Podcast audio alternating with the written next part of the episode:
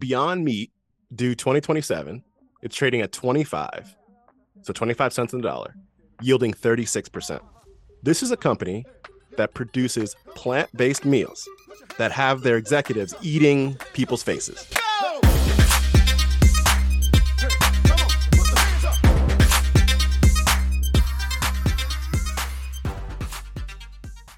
This podcast contains the arguably witty banter of two friends, Skippy and Douglas, that like to debate about investing.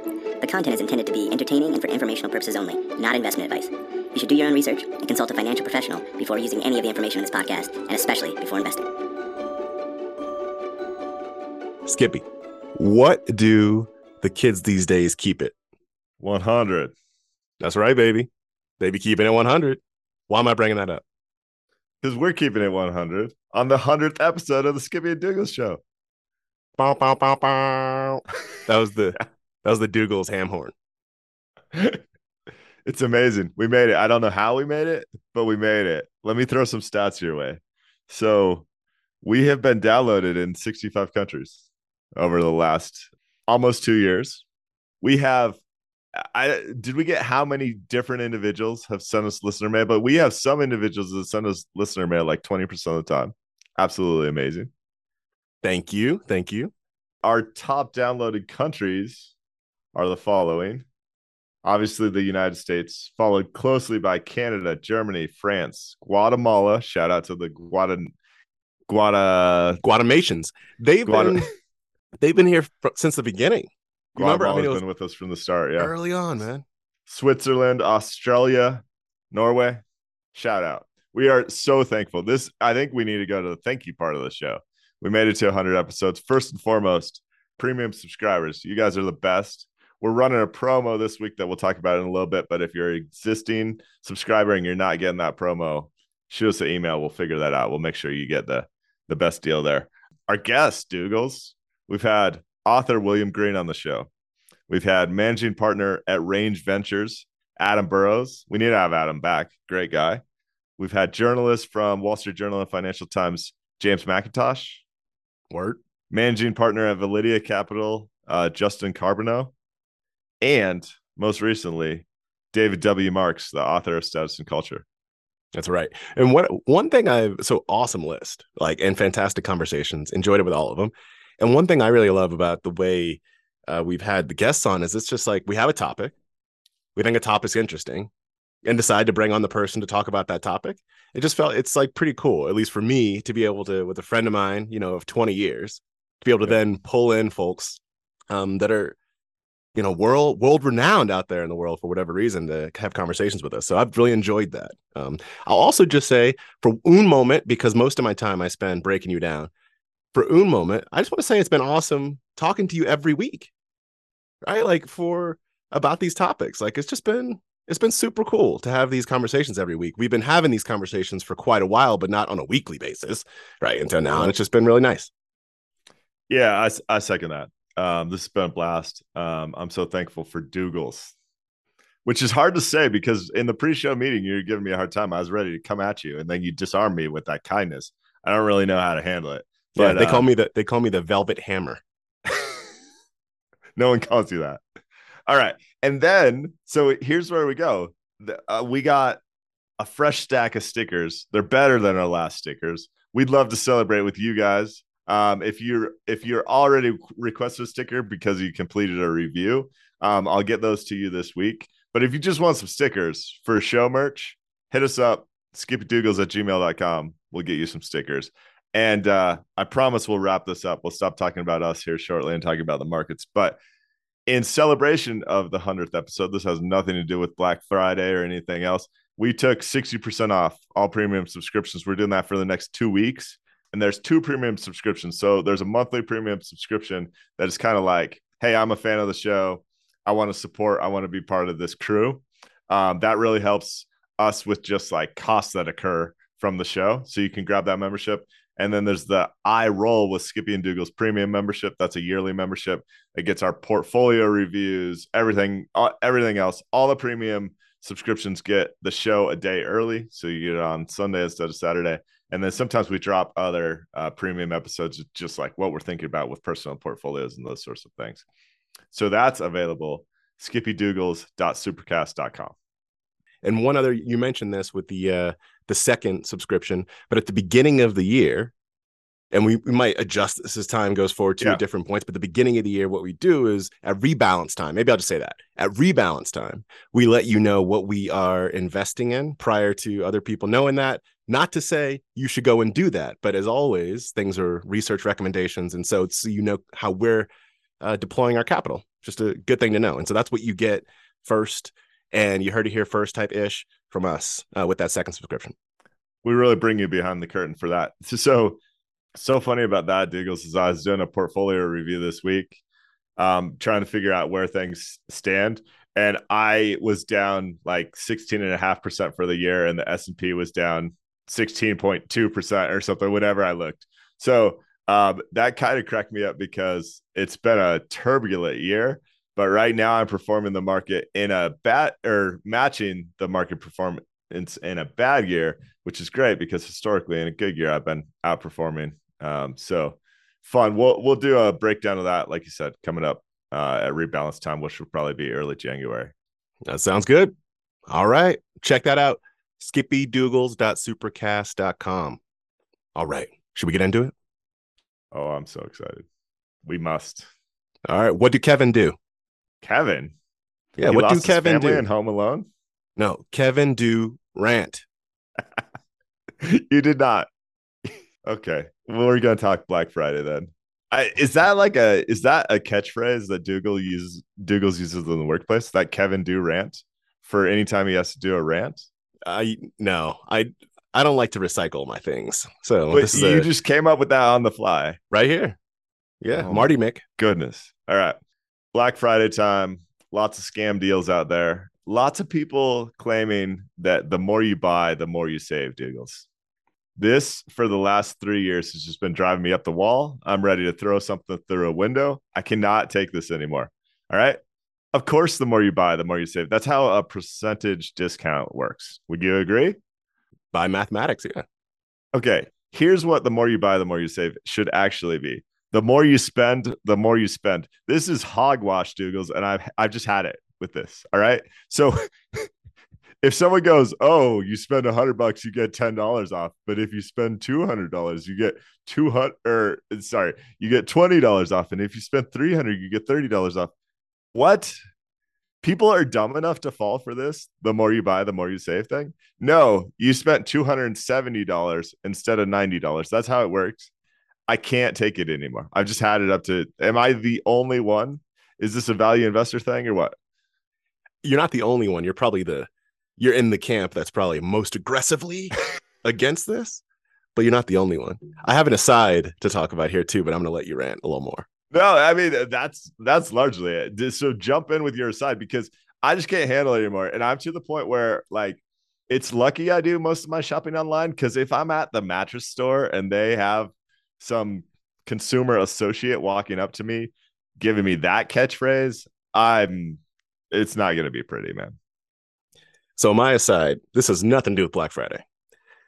My aside was I went to go cancel Comcast two and a half years ago. Okay. Give or take, maybe three years ago. Yeah. Um, I wanted to keep my internet, but done with the cable part. Oh, okay? I bet you are paying for T V you don't use to get a lower price on your internet. Oh. Is that true? That, that was what was happening. So here, but here's the conversation. So this guy, so I get on the phone. I got to give it to this, this rep I was talking to. I get on the phone and the first thing he says is he goes, "What's your goal of canceling?" I said, "My goal is to save money." And he said, "Well, I'm through this conversation. I'm going to let you know how the more you buy, the more you save." No, okay. So anyway, no. so oh, yeah. So I'm, I'm going to skip a lot of the detail. Right. But by the end of this, I'm just like, dude, I'm, I just, all I want is internet. Like, that's all I want. And, uh, and he's trying to give me like mobile phone service on all this stuff. Right. He's trying yeah, to package yeah. all these things. Oh, cause hey, Douglas, if you bring your cell phone to them, you're going to save more money. Don't you know? Exactly. You got to spend more money, but let's not talk about that for a second. Exactly. But the line where he got me, again, skipping all the details for y'all, cause you don't need the whole story. The line where he got me is he said, "Sir, when you call me, did I not ask you why you called?" I said, "Yeah." He goes, "And when I asked you why you called, did you not then tell me it was to save money?" I said, "Yeah." And he goes, and then when you told me, I, I kid you not, this is how he talked to me. He goes, and when you told me that you wanted to save money, did I not then tell you that the more you buy, the more you save? He goes, and then when I told you the more you buy, the more you save, did I not then tell you how to buy more? I said, yes, sir. And he goes, and then when I told you how to buy more, because the more you buy, the more you save, did you not then tell me you did not want to buy more? No, this, this is exactly it, dude. Goes, you're like, hey, I was spending a hundred bucks a month and I'd like to save. I, I'd like to save some money. I'd like to save fifty bucks a month. I'm willing to pay fifty bucks for my internet. And he goes, hey, but Douglas, listen, if you spend four hundred dollars a month with Comcast, I could save you one hundred fifty dollars a month. You told me you wanted to save money. I just tripled your savings. Yes. This is what's happening. Exactly. It's true. It's This real. Is the logic that everyone seems to use now. And it's just so disconnected from reality. I think that right. I just had it this week. I mean, you've seen some of the, there are like the tweets that are out there that are all about, this is the real Black Friday sale. And then it shows like how far down all the tech stocks basically are, right? Similarly, it's kind of like you buy, if you bought this for one hundred dollars a share, now you buy for ten dollars a share, you're saving ninety dollars a share, right? And you could buy more of it. I mean, it's, it's just, it's the same mentality that people be having everywhere. And Cathie Wood buys into it. Sorry. Oh my goodness. Yeah. So if I wanted to save the most amount of money, what I should have done is buy Carvana at its peak, because I could now be at a ninety-seven percent discount. That's huge, incredible savings. Not to mention there's no money in my brokerage account. Yeah, exactly. We can exactly. work with this. I'm going to call uh, Vlad at Robinhood right now and get this tagline on their platform. All right. Can I bring us back? Please. Can I bring us back? I would like to talk about the most recent investing memo from our boy, Howard Marks. I love Howard. As a as another aside, I think Howard Marks is the only Howard that I know of that I really, really like. He's overachieving is, for his name. The Duck? Well, actually, Howard the Duck I like more than Howard Marks. Sorry. There you go. I misspoke. There you go. So Howard Marks is a phenomenal investor and phenomenal writer. We brought Howard up a few times on the podcast. Enjoy reading his memos. Enjoy reading his books. He comes out with a memo. I don't know what it is. It seems like it's kind of whenever he wants to write it. It's not quite quarterly, I don't think, but it's roughly, I think, about that. And I think it's quarterly and occasionally it skips. Okay. That might I be could it. be wrong. Um, and they're just full of wisdom. I wouldn't say in most cases when I read them, it's not like, oh, that's something brand new. It's just the way he articulates these concepts. It's a reminder of the way to think about investing. That's why I like it. This latest one is called What Really Matters. He splits this memo into two different parts. The first part is about what doesn't matter. So he spends the first half talking about all the things that don't matter, which are most of the things that people want to bring up. An example, this isn't exactly what he said, but an example would be something like what you just brought up. Like the more you spend, the more you save. That does not matter, right? What does matter? And then he goes into the second half about what does matter. So let's hit on some of these points. I'm just going to drop some quotes, get your reaction, okay? I might inter- interject some things in here. First, obviously, no one should attach much significance to returns in one quarter or year. Investment performance is simply one result drawn from the full range of returns that could have materialized, and in the short term, it can be heavily influenced by random events. Thus, a single quarter's return is likely to be a very weak indicator of an investor's ability, if that. Yep. You, you've hit on a number of times how when people are looking at actively managed funds, they'll look at the previous X period of time, right? And then go, oh, let me extrapolate that into the future, right? And say like this, this quarter, this year, look that Cathie Wood had one hundred twenty-five percent in twenty twenty. Let me get up into ARK Innovation, right? Yeah. People do that all the time.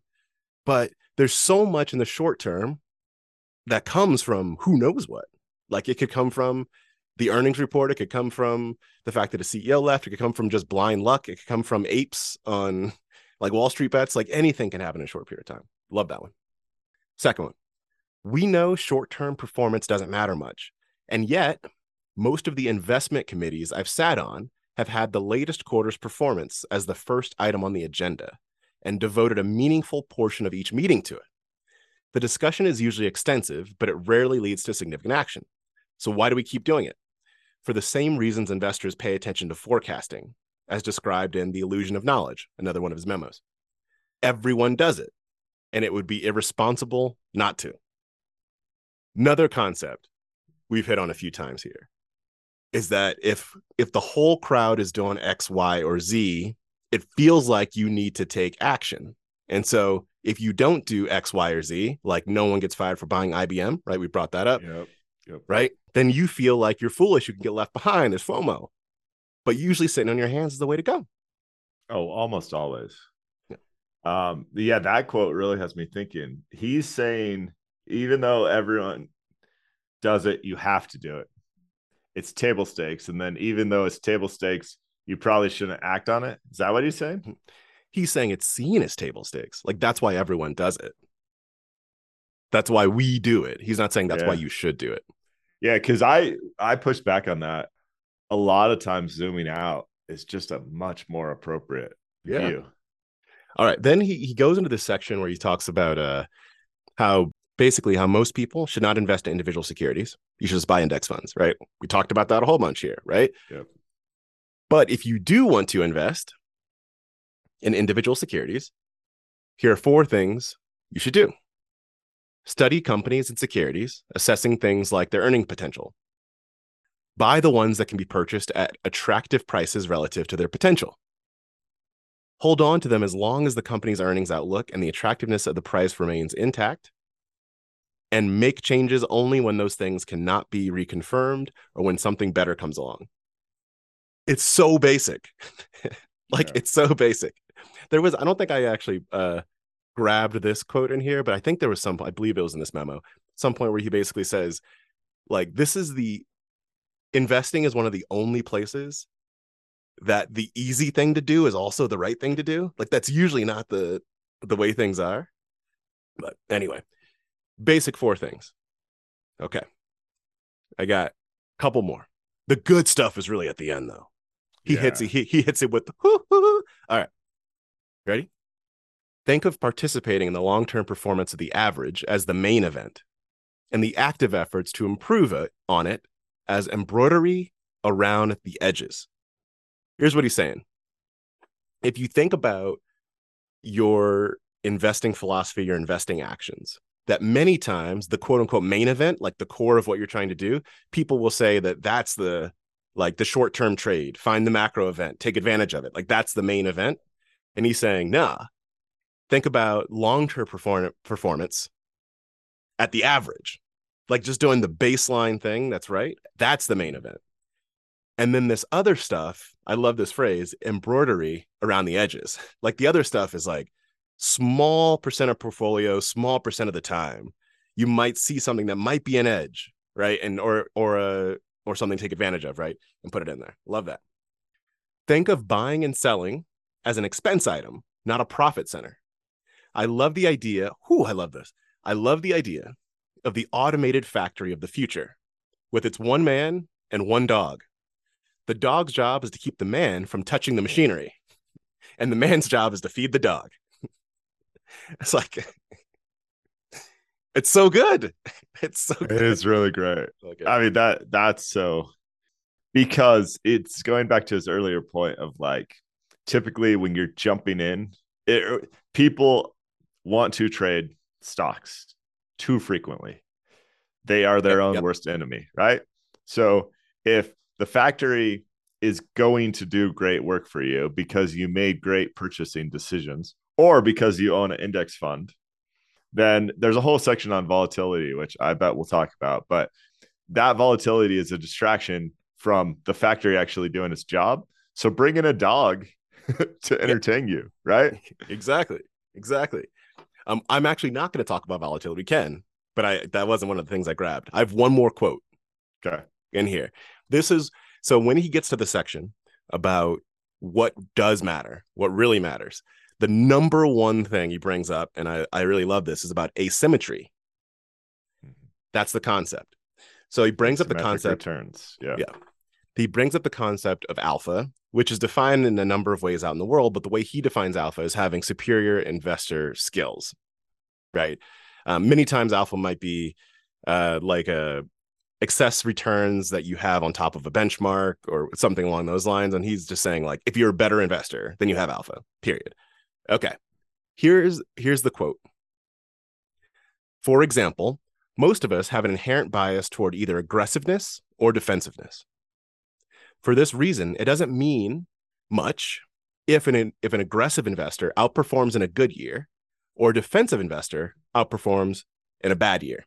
I'm going to pause there. There's more to this, but I'm going to pause there. What he's saying, for those out there, what he's saying is if you're an aggressive investor, that probably like, like a Cathie Wood would be an aggressive investor, as an example, right? Um, I'm also probably an aggressive investor. But yes. what he what he's saying is you... You're saying I'm gonna I'm gonna go for the stocks that might rise five, six x, right? Like that's what I'm going after. If that's your strategy, then you outperforming in a good year is like expected. Like that's what those stocks do. If I mean, you're you def- have to, yeah. yeah, you have to, it, it, you have yeah. to, yeah. So celebrating that is like, nah. Mm-hmm. Uh, if you're a defensive investor, right, then what you're saying is you're limiting your downside. And so in a in a bad year, if you outperform, like that's what it's meant to do. That's your thing. Right. And so don't get all excited about that. That's the first part of the quote. OK, here's the rest.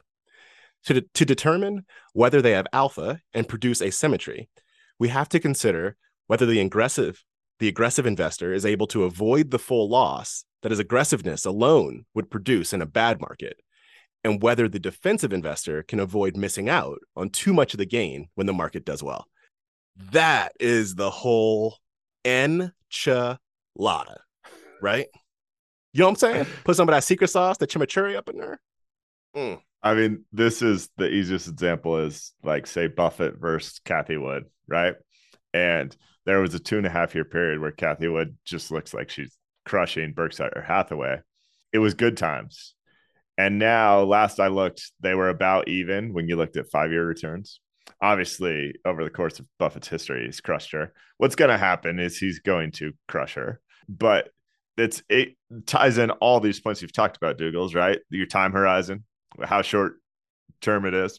And then, yes, if Cathie Wood is ever, or that type of investor is ever going to make hay, you have to do it while the market's riding high, because her mark, her portfolio went down seventy, eighty percent recently. I don't know the exact number. And Buffett's just continued to chug along. But he, he at that point, he's pretty far behind in the race when you're looking at a five-year view, because she had sprinted out, kind of tortoise on the hare there. Yeah, exactly. I mean, that's the whole thing. If you're, if you are an aggressive investor and the market's performing, I'm making up numbers, the market's yeah. say twenty percent a couple years in a row, your portfolio fifty percent a couple years in a row, right? Let's just say. In that third year, if the market's down twenty percent, your portfolio then can't be down seventy percent. That doesn't serve you well, right? If you're if you have fifty percent, fifty percent, and the market's down twenty percent, your portfolio could be down twenty-five percent, right? And you're like, okay, so like you're actually, when the market is down, you're reasonable or something. I'm just, you know, kind of making up numbers right there, right? Yep. But that's the way to think about it. Defensive, very similar. If the market's up twenty percent, twenty percent, and your defensive portfolio might be up fifteen to eighteen percent, so not quite the market. The market's down mm-hmm. twenty percent, your portfolio is down five percent, right? Yep. Like, and that is, that's what you have to see. It's, what is the strategy of the investor or you in this circumstance? And how do you make sure that when the opposite conditions are true, that you just don't give the whole farm away basically during those times? And this is where I'll go back to time horizon, like just a ten year or a twenty year or a thirty year time horizon when evaluating an investor's alpha, their skill, as Marks is using it here, tells you the whole story. If you look at shorter periods that don't incorporate multiple business cycles and investing in environments, you don't really know if they are like a five tool player that can perform in all places. They could just be someone who bought the high flyers. The high flyers went up and they just got lucky. Yeah. Sorry. Can we jump to the volatility piece? Because the volatility part is so good that I almost feel compelled to talk about it. I'm down. All right. I- so he specifically talks about Uh, volatility as a temporary phenomenon and brings in a Buffett quote here. He says, Buffett will say, we prefer a lumpy fifteen percent return to a smooth twelve percent return. I just want to break that down for a little bit for people who don't know, because I think a lot of the listeners prefer smooth twelve percent return, but Buffett doesn't care. I don't care about the short term. Like I, I want to make money over decades and ideally more money, right? So a lumpy fifteen percent return, it goes back to the example you were given before. It might be thirty percent one year, zero percent the next, thirty percent of the third year, whatever the case. It, it's all over the board. There's crazy volatility. And that is really hard to stomach as an investor.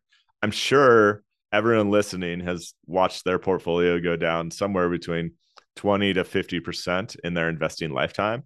And that is never fun. The behavioral economic, economist, economists will tell you exactly why, because you feel the pain of losing a dollar. It's twice as hurtful as the joy of gaining a dollar, right? So there's a reason that most people would prefer that smooth twelve percent return. With, why I feel compelled to talk about this is because with tech stocks going down in the public markets seventy-five percent-ish this year, there's been a lot of debate about what's happening in the private markets, because a lot of the private market investments haven't marked their investments, and call this venture capital or private equity. They haven't marked their true investments down. So it looks like the private markets are less volatile and therefore performing better today, when the, really their pri- price is just more disconnected to reality. Sorry, let me pause and let you jump in. There's a lot here that I'm fascinated yeah. by. Yeah, I agreed. I think it's fascinating too. And to be clear, volatility comes up in this memo as one of the things that Howard Marks says does not matter. So it's one of the, those things. And one of the reasons that Howard Marks says that volatility is used as a measure of risk is what you stated around just human behavior psychology. Another is because you can measure it. So risk otherwise is really hard to measure. Like, to have a quantitative measure of risk can be difficult. And so like a relatively easy one is volatility. So you look at like the standard deviations, right, of, of someone's portfolio, the Sharpe ratio. Um, yeah. So that, that's what he brings up.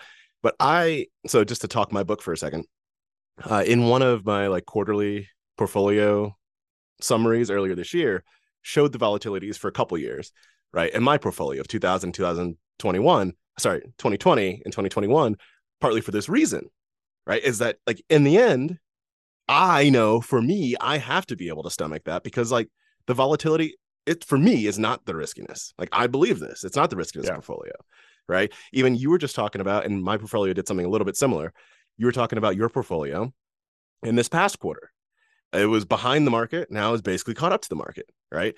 At the end of uh, the last quarter, my portfolio was down like thirty-seven percent for the year. And now it's very close to where the market is. I mean, that's yep. a, that is monster volatility, right? But that, that is what the market does. Um, it's one of those things, right? And so I think, I think, do think it's very important for people to make sure you have that in mind. Yeah. So this is, thank you for that context, because this is a frequent thing that Howard Marks talks about, including in his book, which is fabulous. If you haven't read it, it's called The Most Important Thing. And classic Howard Marks, he says like seventeen things are the most important thing rather than one thing. Uh, but he's right. So the what's important here, though, is I often compare and contrast like investing in real estate to investing in equities. That smooth return, I should say, investing in real estate often appears to have a smoother return because the transactions happen less frequently, because your money's tied up more, because if you have a payment stream from rental properties, it's fairly consistent. I just think it's important to know that it's not wrong for you to prefer a smooth twelve percent return. It means you'll make a little less money long-term, maybe. It might mean you'll make more money long-term, because you you could go in and say, I'm comfortable with that volatility. And then as you actually live through it, you could end up selling low and buying high, which is what your average person does. And that actually, even though there's a potential to make more money over the next thirty years, you end up with less simply because you don't like that roller coaster ride. So just, you know, you know who had a smooth twenty percent return? Madoff. Exactly. Yep. It's not the way the market works. It's kind of, you, you'll see this everywhere. And we mentioned it here. The on average, something like this, the S and P five hundred over the last one hundred years has returned like nine percent. The S and P five hundred has never returned nine percent. Like that is, that's the thing, right? It returns like twenty-eight percent, negative ten percent, right? Like yep. it, it goes everywhere and then it averages out to this number, right? But, and it's also the importance of something you've always brought up around like not checking the portfolio too often. Like for most people, it's probably a good idea, is because then you don't see the lumps. If you check it your once a year, you get to see the fifteen percent and like, that's what you see or whatever, you know, the percent mm-hmm. is. You don't mm-hmm. need to see the negative twenty-five in Q two, and that, right? Because then you start thinking about what to do. You start yep. you start kicking the dog out the house so you can touch the machinery, and you should stay away from the machinery. Just go play with your dog is the moral. That exactly. I, I think. Sorry, you got me excited about Marks, and uh, I could talk about this all day. I imagine we better jump into the fishbowl and uh, switch to the next topic. This is good stuff, though. Thanks, Douglas. All right, reach in. I simply want to talk about uh, population demographics. Saw a really cool chart this week comparing the population of China and India as of today, based on estimates or. This is really like January of next year, but let's just call it today. Um, this is from The Economist via the U N. It is thought that India is now the most populous country in the world, just slightly surpassing China at one point four two eight billion people, right? But what happens from here for the next eighty years is super interesting. China is expected to have a, a very quick decline in their population, meaning by two thousand one hundred, the year two thousand one hundred, they're roughly going to have seven hundred million people. India climbs and climbs, peaks around twenty sixty um, at a value of like one point seven billion people and stays above one point five million people through the end of the decade or the end of the century. Just fascinating to me. The other demographic stuff that you see is that Um, like the Indonesia, Southeast Asia based area also continues to grow pretty rapidly. And then the, um, this is from memory, but Africa is expected to continue to have uh, pretty aggressive population growth, where the so-called like old West world, the Europes and the U S's do not have that at all. Uh, Japan falls off significantly too. So I was like watching this stuff. I don't ever make investment hypotheses off of it, but I thought that bookkeeping is nice. Currently, according to the U N, India is now the most populous country in the world, and it will continue to be for the near future. But also, Douglas, everyone, when they talk about China and China's economy, talk about this giant, largely because of the population. And if the population gets cut in half in the next eighty years, that changes things. So it's something to watch there. Yeah, it's the overly simplistic definition of like G D P that we've mentioned here before, population times productivity. China's growth has largely come, as you mentioned, from population growth. Like you start to take that away. Now there's the productivity has increased over the last like bit too, but not nearly at the same rate. The U S is largely, we've had a combination of population growth and productivity for like three decades. And then for the last twenty years, I think both have been not so great. Like that's why our G D P has not grown very quickly. It's like two percent a year, something like that over the last twenty years. Right. And so it's like not particularly fantastic for us. Um, but we, we would have to flex on the productivity side of things, most likely, whereas some of these other countries will be flexing on the uh, population side. And if they can get their productivity underway, like that's a, it's a catalyst for some, a new world order. The the thing that's interesting about that, and not to go too down too much of a rabbit hole, but the U S has, has a mixed policy and what I think is a poor policy about allowing smart population growth, especially with highly educated people from all over the world that would like to come here. We've made that way too complicated, and everyone benefits from that, Douglas, because our G D P would continue to grow with these smart individuals who create jobs, often create uh, companies that allow for more economic opportunities for all. If we just choose kind of the China route, as it's shown in this graph, of like our population peaks and heads the wrong direction, I think ultimately that, that leads to economic, not hardship, but more economic challenges, because it's much easier to have a thriving population or a thriving economy when your population is growing. That's definitely right. We're going to this next. Well, we know. Okay. Two things we know. Uh, one is that twenty-one, the year twenty-one hundred will not look like whatever that says it's going to look like, but oh, yeah. It's fascinating to like look at the information. The second thing, maybe that one we do know, the second thing we don't necessarily know, but I'll say we know it, is that there will be some changing world order. That doesn't mean the U S is going to fall apart. That doesn't mean any, but something is going to be different. Like mm-hmm. in the next, if you look at one hundred years ago, the world is very different, right? Something is going to be different. And so what is that difference? I'm fascinated to see. I won't be around. Okay, which is probably best for everybody. you don't get to hear Dougal's and on a some Saturday and or Monday in a in the year twenty-one hundred. But what's in your fishbowl? Okay, uh, I I there was a so there's a podcast uh, called Animal Spirits, and it's from the, the guys over at uh, Ritholtz uh, Wealth Management, and they have um, a whole bunch of graphs they put out that were like uh, in conjunction with uh, one of their recent podcast episodes, and I just pulled out a few of these graphs because I think they're interesting, so I want I want to hit on them. They had a bunch in here. I pulled out like five. Okay, so one is looking at the ten-year treasury rate from the year nineteen sixty-six to nineteen eighty. So this was this was the period of really high inflation, and also when the stock market um, was like a what do they like what do they call it? Not frozen, but uh, stagnant. Like a, yeah, stagnant. There you go. Thank you. Um, and so that that's the importance of that time period. But it's it's fascinating to look at these rates. So in nineteen sixty. Roughly, I'm looking at a chart, so these are going to be rough rates. Yeah. In nineteen sixty, roughly, it's like about four and a half percent, right? Was the uh, ten-year treasury rate, which is so comparable the, to where it is today. We're, we're like three seven, I think, right? So roughly comparable yeah. to where we are today. By nineteen eighty, that rate was over ten percent. Ten point three is what this was showing. So when you just start to, I don't know, take a look at like what's possible. Well, this is not the nineteen seventies. Everything's different, right? I mean, like not, not everything. So much is different, and so we're not saying this is what's going to happen. But right when you, when you when people start to make these bets, like the market is making like a bet on the federal funds rate capping out at whatever, like four eight or five percent or whatever it might be. Who knows? That could happen. It could not happen.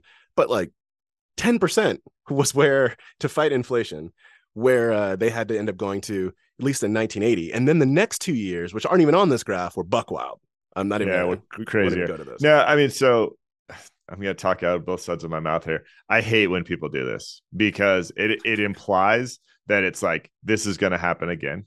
But at the same point, I've done this to try and think about where rates could go because looking at history is important. So I was talking to a colleague that just bought a house uh, this week, and they got a um, adjustable rate mortgage. And she was going, you know, everyone says rates are going to go down. And I was like, wait, wait, wait, everyone? Who, who is everyone? Like, I think of predicting interest rates almost as predicting short-term stock performance. I don't know where it's going to go. I mean, I know what they're going to do in December, and that's about it. And then depending on what pandemic shows up or what, you know, happens with the economy or what happens with elections or what happens with wars, that's where rates are going to go. So to prepare yourself for rates that could be ten percent or higher, I think is important. But I, I want to make any bets as if you know where things are going, because you simply don't. Yeah, agreed. I, to your point, I think things like this are interesting just for the purpose of knowing what's possible historically. Like, but yeah, that doesn't mean it's probable. Doesn't mean it's going to happen. Yeah. All right. You're going to hate the fact that I'm going to bring up this next one, but I'm going to bring it up because I like it. Okay, so this next graph is looking at personal savings rate in the U S versus credit card debt. Mm-hmm. This is from two thousand sixteen through current. And what you see is this credit card debt line that goes from, I'll just say near nil, not quite, but like pretty low, up. And it's just a consistent up and to the right for the next four years until we hit the pandemic in twenty twenty, and then a sharp decrease in credit card debt, yep. which comes right along with a sharp increase from a previous flat line of savings.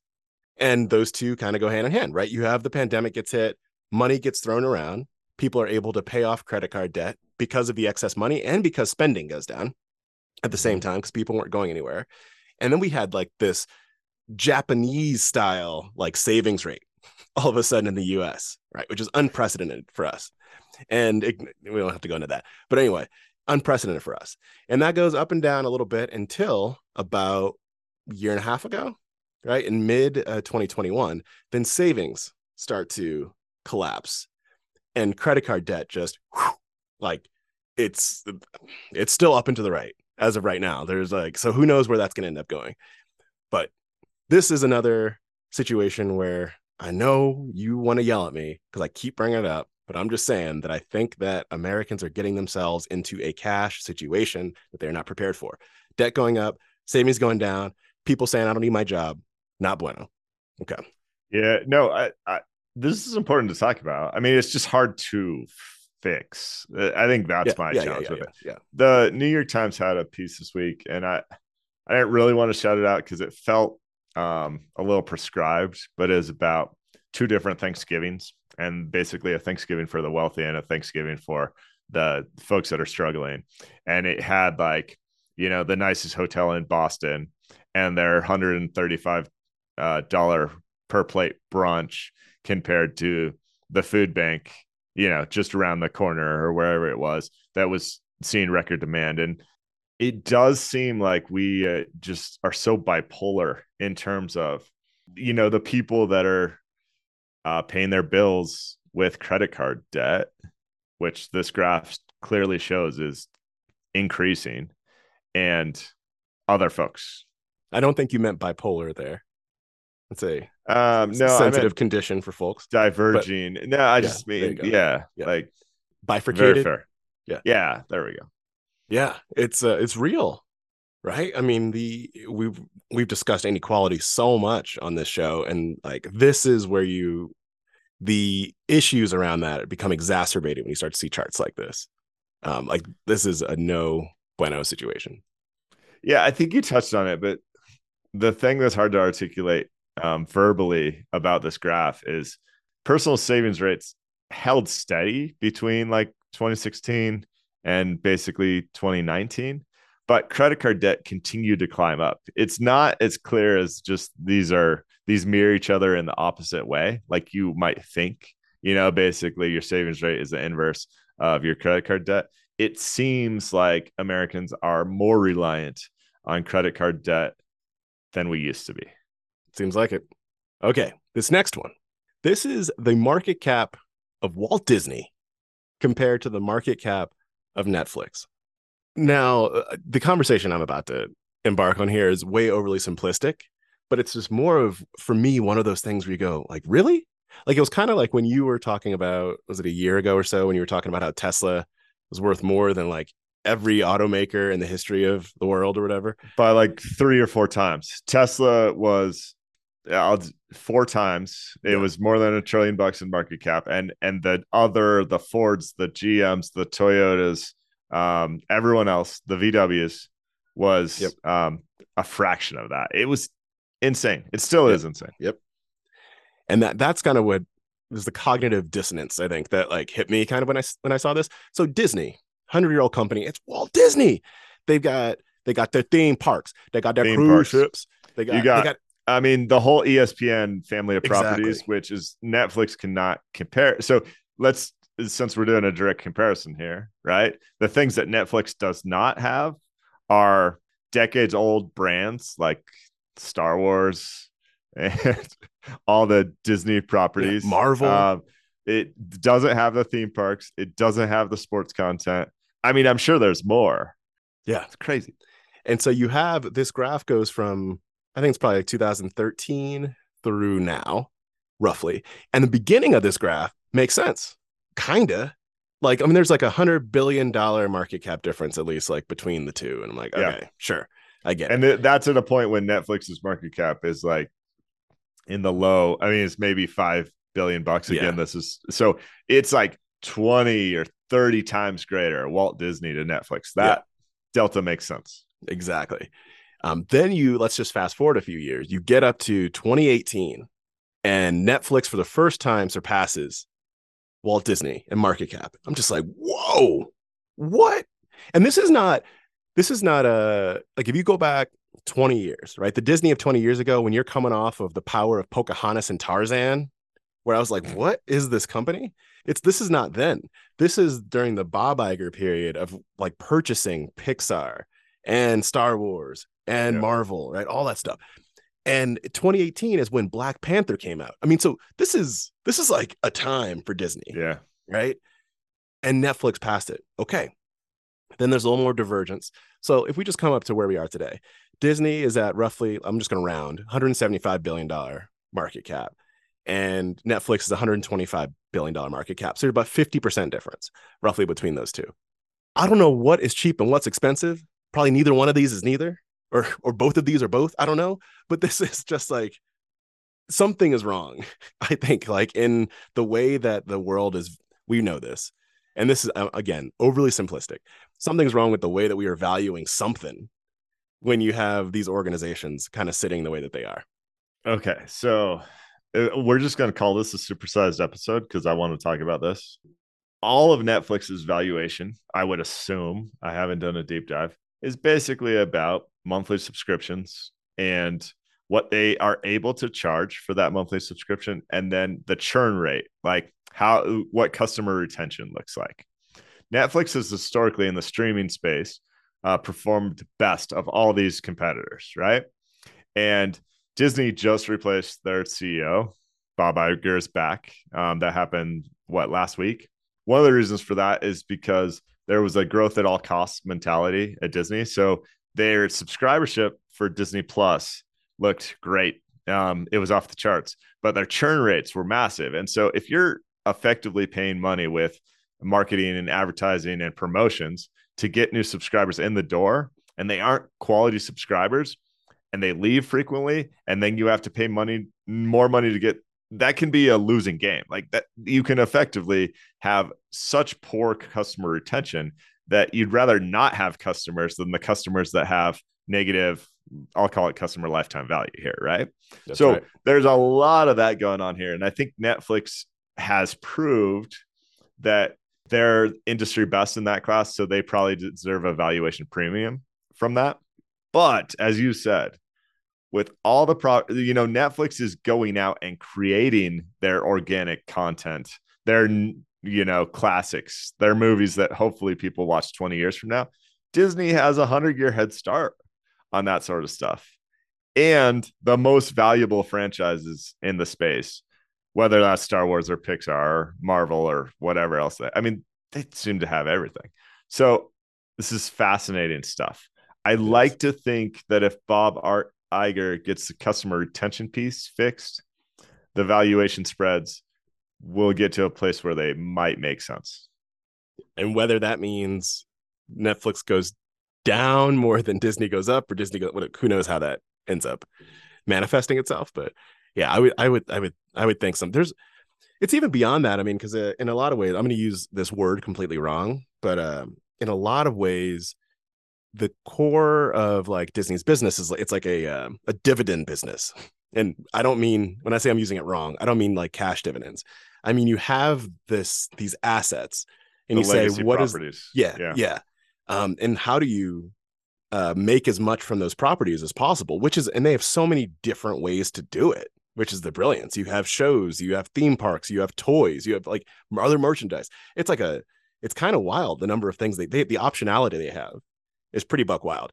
And I was amazed at how they uh, they kind of lost all optionality for like a year or so and still like produce some kind of a business. And by that, I mean, they didn't have theme parks, cruise ships, like everything except for Disney Plus basically went away like yeah. overnight. Yep. It's kind of wild. Anyway. Well, that's where I, so if both of these companies stopped creating new content tomorrow, I would think the value of Disney at that point is significantly greater than the That's value right. of Netflix. That's right. And creating content is often about spending money. So I, they don't do this. Uh, a really good analyst would do this, but it'd be so interesting to see of the one hundred seventy-five billion dollars that makes up Disney's market cap, where they think that value comes from, from theme parks, sports, legacy properties, content, you know. This is a fascinating one. I've talked, yeah. I've talked too much. Let's keep it moving. Okay.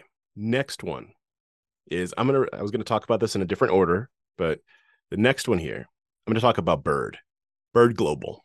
Okay. So what there's this Bird Global. Exactly. There's this tweet about Bird Global from Allison Griswold. Uh, Bird Global is the scooter company. One of those e-scooters. That's would have been my guess. Okay. Yeah. Okay. So Bird Global, little context, went public via SPAC, I'm pretty sure about a year and a half ago, like ten dollars a share. It's now twenty-four cents a share. So ten dollars, twenty-four cents It's not what you're after. Also not what you're after is this. This is the, the tweet. E-scooter company Bird trading at twenty-four cents a share after telling investors on Monday that its financial statements of the past two and a half years should no longer be relied upon. And there is substantial doubt about the company's ability to continue as a going concern. The thing about the statements of the last two and a half years is you went public a year and a half ago. That's all you have. This is this isn't like Procter and Gamble goes, oh, we like we muffed up the last two and a half years, but look at the previous hundred. You know what I mean? No, this is all that you've got, which I think is just a it's just demonstrative of the the climate that we've been in, where people are just putting whatever they need to put out there to go public. I mean, so run away and um, here comes the lawsuits, right? It what happens sounds if you're like... what happens if you're on a Bird when they decide to no longer be a going concern? Like, is that like an immediate shutdown? I don't know. Don't want to find out. I mean, that was a gimmick to start. Uh, yeah, I'm happy we've moved on from the scooter era. All right. Uh, last thing, which this is a natural transition to something else I want to talk about, but we can go to your your uh, fishbowl and come back. This is another tweet, but this one from Joe Weisenthal. It says seventeen percent yields. Is anyone farming this?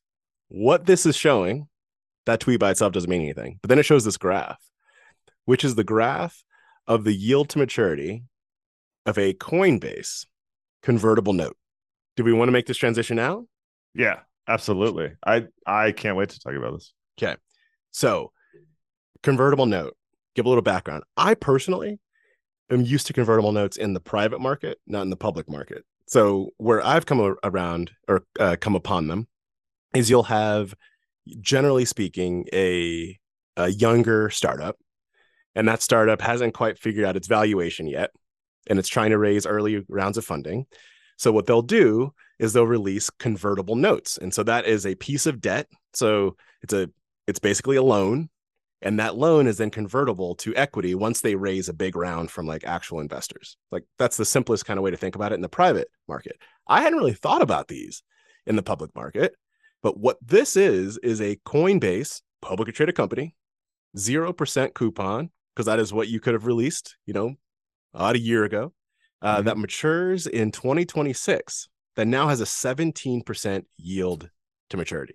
Yeah, so I want to give a little more background um, and like a real life example in the public space. And then first and foremost, say, guys, this is this is definitely research recommendations. Go, don't go buy any of this nonsense. It's super interesting, but um, you'd have to be a very sophisticated investor to pull this off. And the reason these rates are high is because they're risky. So if I, from memory, um, in two thousand eight, Buffett bought a bunch of, he provided some liquidity to Bank of America. He did that with convertible notes at an eight percent rate.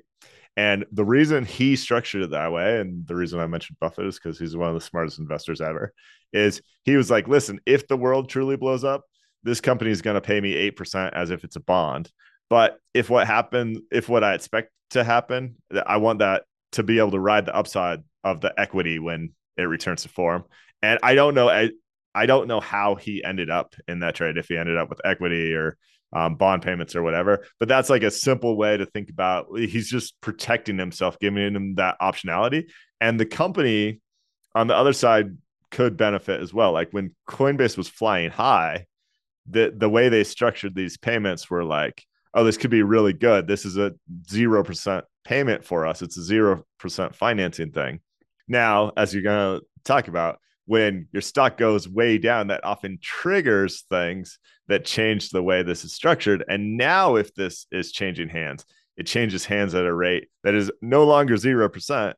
It's seventeen percent or more with some of the other examples we're going to talk about. Yeah. Yep. And so just to, to go basics for bonds, if you you release a bond, and then at the end of that maturity time period, you have to pay back the principal of the bond. You get paid back the principal of the bond, right? If you're someone that's buying that bond, right? Mm-hmm. And then you have the coupon rate, which is how much you're getting paid along the way. So what happens when like interest rates starts to go up or bond prices start to go down, when stock prices start to go down, these securities also get hit. And so you have an example here where, like, MicroStrategy is an example. They had a zero percent coupon bond that they put out there. Uh, it's due in twenty twenty-seven. It's now trading at thirty-three cents on the dollar. So whereas when someone would have to pay back the principal, if they paid, let's say, one hundred dollars, right? And in twenty twenty-seven, have to pay back one hundred dollars. That's yep. evensies. Now you're having to pay thirty-three dollars for that one hundred dollars. And so when you start to, when you pay that, or sorry, when you buy that, then this yield to maturity we're talking about, now you're getting actual, like, money, right? You're making seventy or sixty-seven bucks um, over the next few years, so long as MicroStrategy, um, that's overly simplistic, but MicroStrategy needs to be a going concern at the time in order for you to get paid back, which is where a lot of the risk can come from. Effectively, and to to try and explain that, like, why would this, why would one hundred dollars that was financed two or three years ago now trade at thirty-three dollars? It's because people are concerned about the viability of MicroStrategy. Yeah. And if MicroStrategy goes bust, the one hundred dollars that you're supposed to get in twenty twenty-seven becomes zero dollars. So yes, this is you're trying not to get whatever free you money. Can. You're trying to get whatever in any you can. Way, shape, or form. Yeah, right? But it is interesting to see. I mean, there's not just Coinbase and MicroStrategy. There's a whole list of companies here um, that have really struggled and that people have concerns about their viability, that have taken a financing that was at historic low rates. And now people have run away and turned it into a potential compelling investment opportunity if you're comfortable playing in the trash heap over here. Like that, and this yeah. is not the value investing trash heap. This I play in. This is the like actual the, trash heap. We don't know if this company will exist trash heap. Yeah. Like Beyond Meat due twenty twenty-seven. It's trading at twenty-five. So twenty-five cents on the dollar, yielding thirty-six percent. This is a company that produces plant-based meals that have their executives eating people's faces. Wait, I don't get that joke. You don't remember, like, three months ago when Beyond Meat's, I think it was C F O or C O O, bit a man's nose? Absolutely not. Like, this is, I the credibility of this organization got shot immediately for me right there. So thirty-six percent, you can keep your thirty-six percent. Was it a plant-based nose? I mean, that I don't know. That was unclear okay. in the article. Um, okay. But no, but to your point, I mean, going back to the, this is pure research recommendations. It's, it's just interesting stuff because you have, you have these high flyers, well, these, sorry, what were go back a year high flyers, like untouchable organizations, at least in the, the eyes of some folks out in the market that were having hodl, um, shiny eyes, right? Buying Bitcoin and whatnot. You have all these organizations, MicroStrategy, the ones that are mentioned in this Barron's piece that I, uh, that I found, Coinbase, MicroStrategy, Beyond Meat, Peloton, Wayfair, Redfin, The Real Real, DraftKings, Carnival, that one snuck in there a little bit, and Affirm, right? If you go back a year, like, these companies were some of the hotness, right? Now they're saying they're down, you know, forty plus percent, many of them much more than that. And so people are, to your point, they're just like, how do I get back whatever money, given this risk that I might be able to get back on this bond that I took out? Um, and it's creating some risky opportunities uh, for those that want to take a gander at them. So yeah, I just think it's an there's interesting a, world. There's an analyst in here so that says buying MicroStrategy zero percent coupon is a better investment than buying their equity. Now, MicroStrategy is the weirdest company on earth, on earth because they're not really a company anymore. They have an analytics arm that is worth about half a million bucks, and then they own Bitcoin, and most of that Bitcoin is financed with debt. So it's entirely a Bitcoin play. But that's interesting. If you were a person that said, uh, like, a total Bitcoin bull, to think that there might be a way to make the Bitcoin bet that's not buying Bitcoin that could be more lucrative is interesting, right? And you yeah. could get a twenty-eight uh, yield, twenty-eight percent yield to maturity. And MicroStrategy will exist if, say, Bitcoin is above twenty K per coin. Like, it, it's just that's how the dynamics yep. work. So yep. um fascinating stuff. Uh, you got something else in your fishbowl? I think that's it, man. This was an awesome hundredth episode, and we are so thankful to you, the listeners, across all of our sixty-five countries. Uh we have fun with this every week. We're super happy you're here. We don't plan on stopping anytime soon. Uh, please rate and review the podcast if you haven't already, and uh, hit us up with listener mail, hit us up with a sticker request, or hit us up with a premium subscription to help the show, skippy dougals dot supercast dot com. Yeah, thank you for one hundred great episodes. It's been a load of fun doing this with Skippy and a load of fun because of all you. Love hearing from you and just really love the support. So appreciate you all. Yeah, here's the last thing I'd ask on that. This is unscripted, Douglas, but I think one of the things we might do for year end is uh, put together like a bloopers episode. I, I think our track record is much better than Jim Cramer at this point.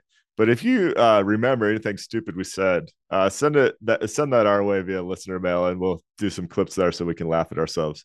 Um, investing is hard, and we're not going to be right one hundred percent of the time. That's why we talk about research recommendations rather than investing advice. Thank you, everybody. All right, peace.